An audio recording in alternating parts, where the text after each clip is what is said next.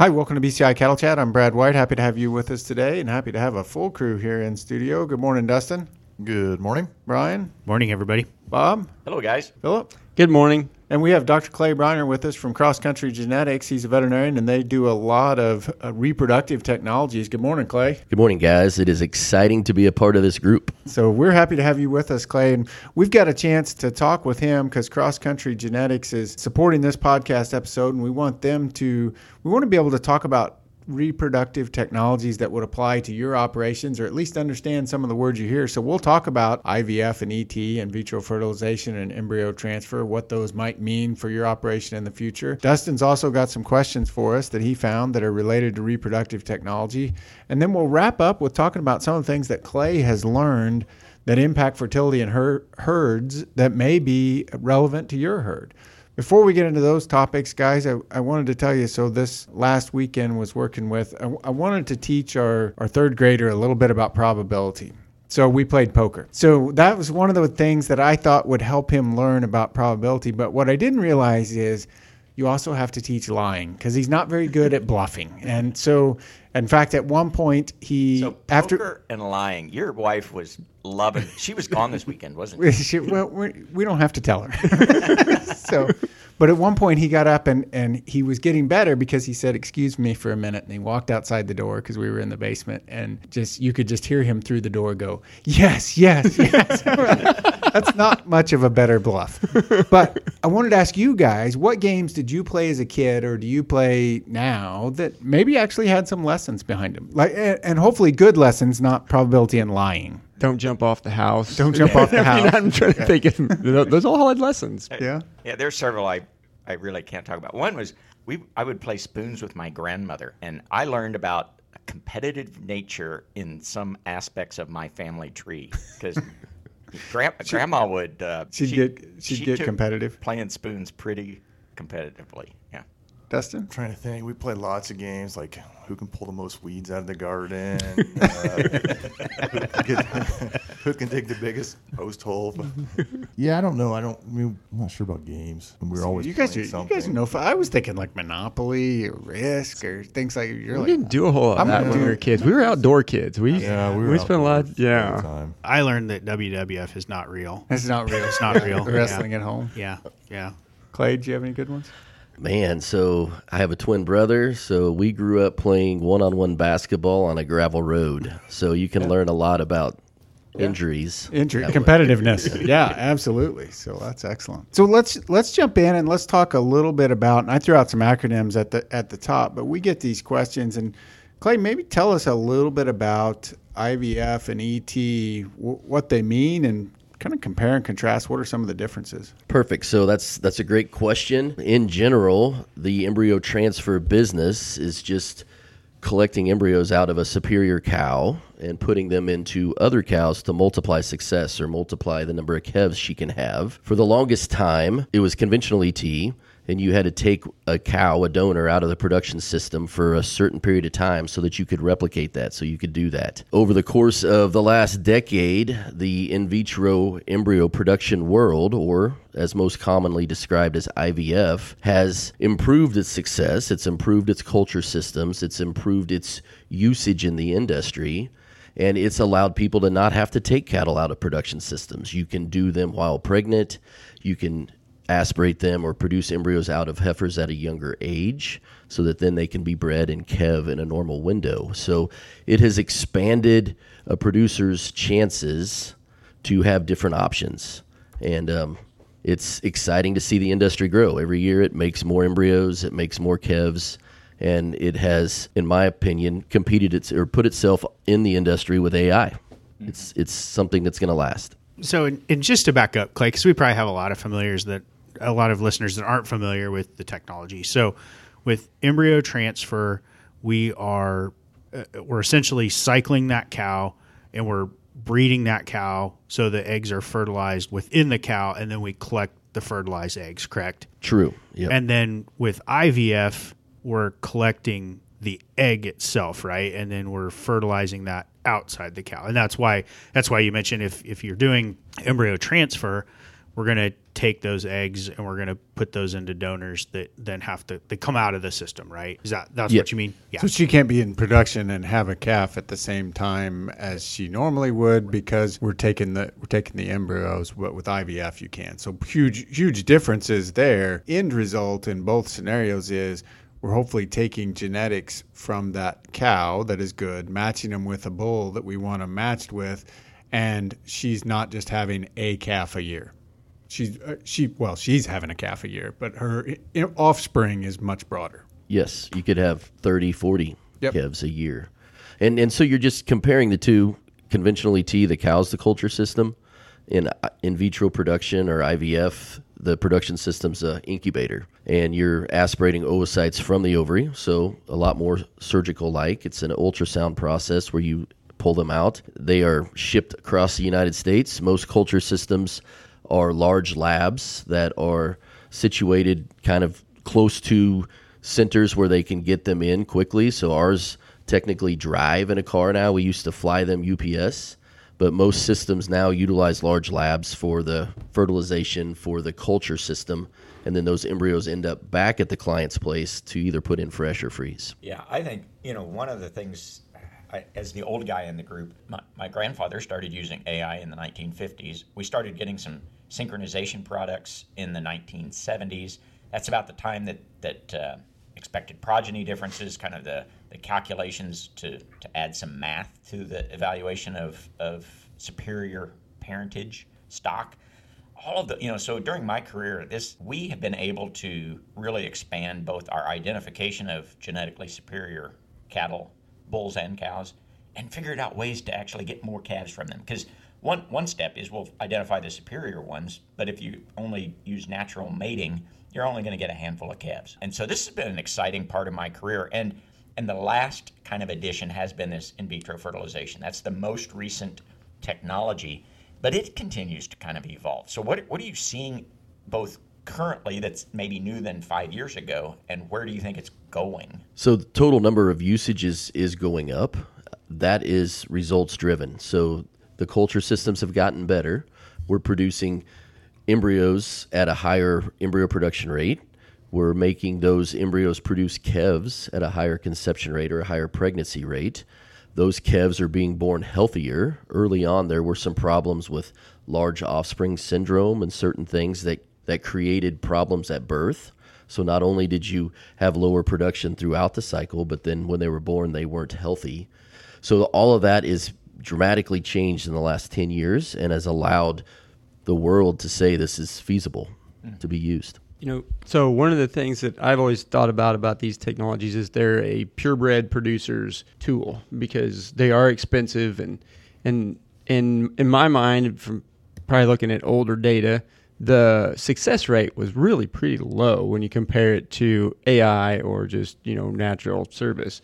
And so, how how is it? How much improvement have we made in success rates, and how is it now being used in commercial operations where they can they can get that to work financially? So total improvement probably hasn't changed too much other than the IVF world. It's you know t- historically they would be 30% results pretty common. Now you'll see 50% to be more common. Big changes for the for the commercial world are that most of these producers that that are selecting for these higher genomic or higher valued animals have the ability to sell a lot of them. So to to do that, they're utilizing these commercial people to raise kevs for them. They're willing to pay the commercial producer a higher value over market price than what you would just get as you could go to the sale barn with. So you're kind of being able to hedge your calf crop a little bit. If you could synchronize 50 cows, if you could make 50 of those have ET calves, which would be amazing. If you could hedge half of your calf crop at a three to five hundred dollar premium above market, you would be able to say that that was a huge success that year.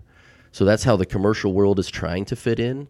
And as conception rate has improved, they've been willing to take the chance. Yeah, a lot a lot better as you can you can see those technologies improving. So there's a role for both the commercial producer and then on the on the purebred side, I would say the the other offshoot benefit to the commercial producer is we've got lots more of the good genetics out there, right? It's easier to select, which means it's easier for me to get my hands on it, right? If we can produce more of it. So, and I know Dustin, you had some questions for us that you had kind of summarized that you'd looked at the so the National Animal Health Monitoring System through USDA does a survey every few years and kind of they survey nationally and they do it in a way to kind of give us a status of the industry and i know you'd looked up some stuff relative to repro for today So yeah, I think they actually do surveys every year, but just different species. But then in 2017, I believe it was the cow calf specifically. And so, i guess i was only focused on cows well, and I couldn't have asked. I mean, so first question is these are cow questions though right you're not asking us on other species This is okay. not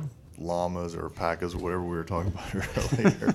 These are cow calf questions. These are reproductive technologies as defined, however the USDA defines them. Okay. So the first question I've got for you, thinking about reproduction technology. So when they surveyed U.S. cow calf operations, can you tell me the top three reproduction technologies that were listed that were commonly used, the most commonly used ones in the U.S.? So I'll jump in. I, I would imagine embryo or uh, artificial insemination is the most commonly used.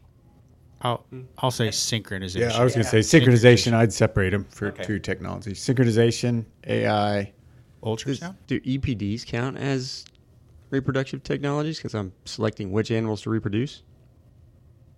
No, I don't don't- see that on. they don't on jump their in the- the list? Yeah. Yeah, it kind of depends on what what USDA is including, but uh, do you want to guess clay I'm, I'm always going to guess embryo transfer. he's going to guess et So the what they got here listed was number one at fourteen and a half percent, or sorry, at at nineteen point seven percent of all operations is semen evaluation. okay. Oh, Okay. Yeah. Yeah. Okay. Yep. Uh, number two at nineteen point three is palpation for pregnancy. Number three is body conditioning scoring at thirteen point six, and then number four is artificial insemination, eleven point six. okay. Yeah, we kind of jumped to some of the higher. Tech. Yeah, technologies. that's and then Which, which we skipped over, and we should not have skipped over because semen evaluation at Kind of 19%, that means one in five bulls is getting semen checked.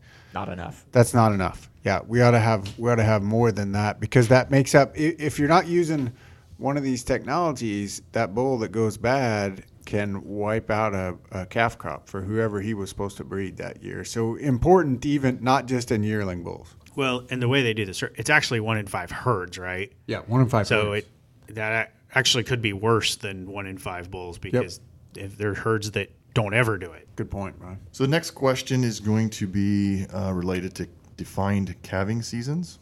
So thinking, specifically, I want to talk about the length of the breeding season. I was a little surprised. I would never would have guessed this, but uh, so again, survey these operations that have at least one or more defined breeding seasons. Let's think about the length in days. So I'll just give you the categories, and you kind of tell me which of these is Most common. most common. Fewer than 64 days, 64 to 84, 85 to 105, 105 to 150, 150 or more. 105 to 150. 150 or more. I don't think that's a defined breeding season. it is defined. Twelve months long. um, I'll say. I, Go ahead, Phil. I was going to say, what was the third one? 85 to 105 or something like that? Yeah. I agree, I agree with Philip. That's what I was going to say too. Bob, Uh, I, I, I think it may be the, the longest one out there. The, greater than 150. well, greater than 150. Clay, Uh, I think it very well could be. The 85 to 105 to me is where you would like to be, but Yeah, I think there's there are a lot of herds in that, but I don't know if it's the most herds. So again, these are just what people report. So you take them for what they're worth. uh, fewer than 64 at 32.8% of the operations. Hmm. Good. Hmm. Second hmm. is the 85 to 105 at 27, 28%. 106 to 150 is 20%. The 150 or more is actually 6%. Okay. So I would probably not have guessed that. On average, across I'm surprised that less than 64 was the biggest category. Yeah. So that's three cycles to. And and honestly, I, I like that for a calving season, but I don't really recommend that for bulls. I, I No, don't- sort them out at preg check. But but combine they're that Not, if they're not preg checking. combine that with uh, only about 20%, less than 20% of people are preg checking. So you could leave your bulls out longer, leave them out 90 days, no problem. Preg check and have a 60 day calving season, right? Because your question was about breeding season. So Right. uh, that's another place to apply that, that preg check technology. So I got one more question here, last one. And so for those operations that have one or more breeding seasons, what's the most common factors, let's say top three or four, that determine the length of that of that most recent breeding season? What factors determine how long? Labor. Tradition. So tradition, labor as in hired labor or Well, I was thinking more like not cow labor. no, not cow labor. yeah, yes, like people labor. Yeah. Well, there's times a year the cows go on strike, Right. so we got to work around that. so we got labor and tradition, Marketing plan? marketing plan. Clay. I, I think labor plays a big role today, especially. I think some of it has to do with even your forage base, as in, uh, I, I take the bulls out when we switch to different grazing or take them to crop residues or something like that. So based on the grazing opportunities. So number one at 45% was tradition. Uh, weather was number two at about 26.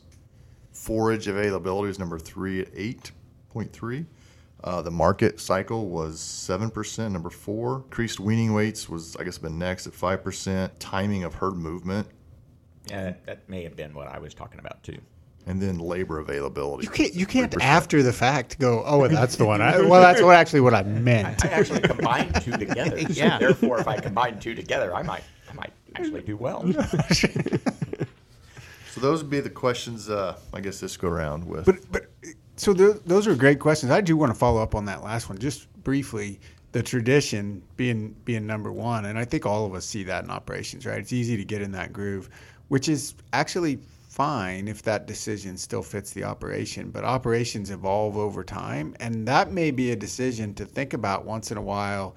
Does it still make sense to calve and breed when we do? And you're not going to make huge changes to that, but if you decide you want to make a change, you you could do that over time, or that may be a good time to apply some of these technologies that Clay talked about earlier, which is a good segue to one one of the things, Clay. Before we got on, we were talking about you have learned a ton. That as we we talked about some of the higher end technologies, but a lot of what you learned is about reproduction, which affects every commercial cow operation, and reproduction is hugely important.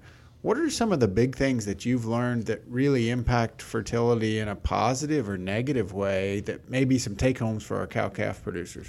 Yeah, so huge, huge questions. A lot of it is still steeped in tradition on how you feed an animal, what your vaccine program has been forever. But to me, that's those are the, the things that affect our job every day is is how they feed them, how they manage them, and then trying to fit that environment so that the production system has a chance to, to succeed.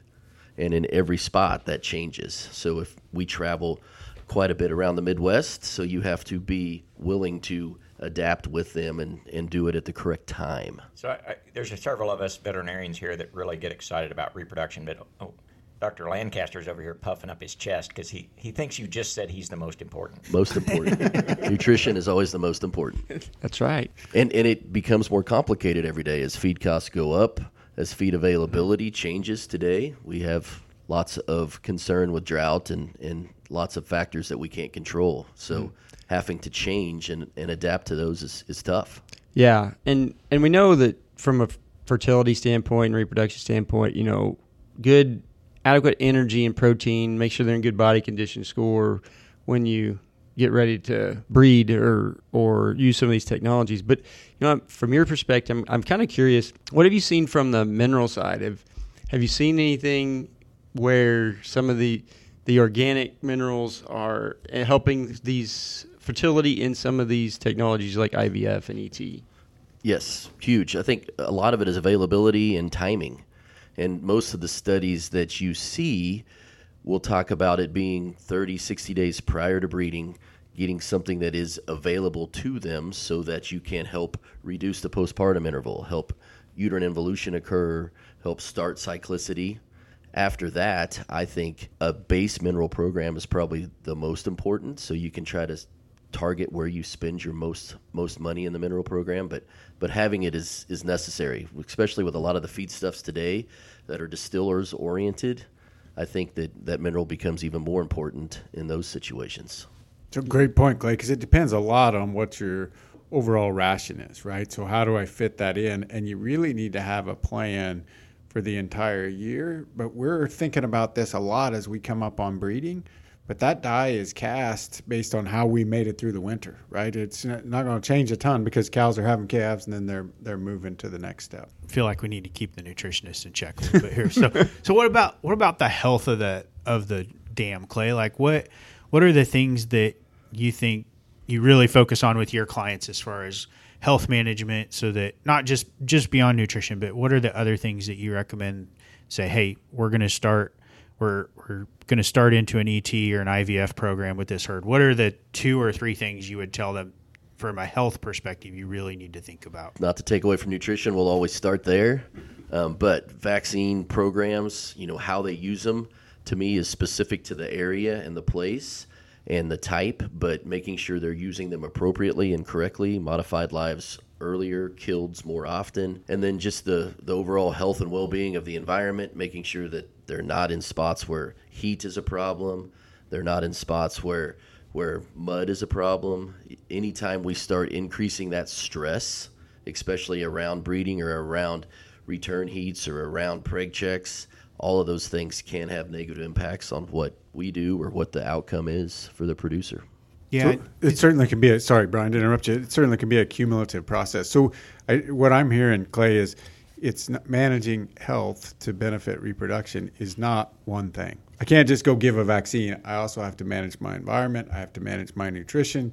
Reproduction is a luxury. And you kind of said this as we were talking earlier that reproduction is the one thing that may go first if we start to get some illness, if we start to get some problems. That's where we're going to see a drop. Sorry for interrupting. No, uh, that's exactly what I was going to say. Is we, you know, we were chatting earlier a little bit, and you know, talk about the difference between when you've got an animal that has a systemic illness, it's gonna impact reproduction, right? Like you, you're gonna see negative effects um, if she's just not healthy. So Clay, as you as you work through with producers and you talk about improving fertility, we didn't talk a lot about expectations. So with with some of the technologies, certainly you mentioned what our expectations are.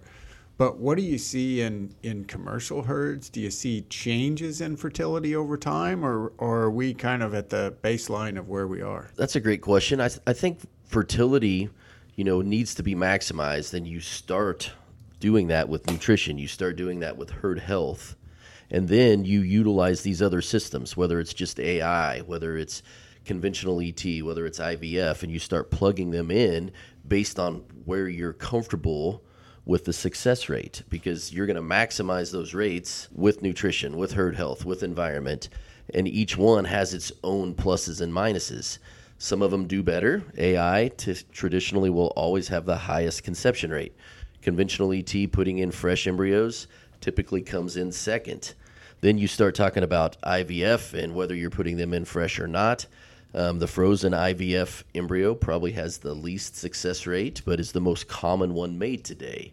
So somewhere in there, you have to work on your risk and make sure that you're you're utilizing them correctly. If you're going to put in frozen IVFs, you probably need to transfer them twice. That'll increase the number of calves that you have born that year, and you're just trying to overcome what is a known less produ- less efficiently produced production system. So you just try to figure out which ones those are, maximize them to get to the end point, and then hopefully you get a producer that is is satisfied with the number of calves that they produce that year, so they can market them and and have what is the fun part for them, which is selling something that is valuable. So increasing the value in it. And what I'm hearing, and I think great job sharing with us because what I'm hearing is this is an opportunity to increase value, but I need to talk to an expert to make sure it fits my operation, how it works, and we appreciate you joining and sharing with us. We're going to have to have you back because we didn't get to all the topics we wanted to discuss today because there are several good repro ones. But Dr. Clay Briner, who is from Cross Country Genetics, who is a veterinarian and also specializes in repro, does a, a great job explaining it. Feel free to contact him or always contact us. If you have questions, you can send us an email at bci at ksu.edu.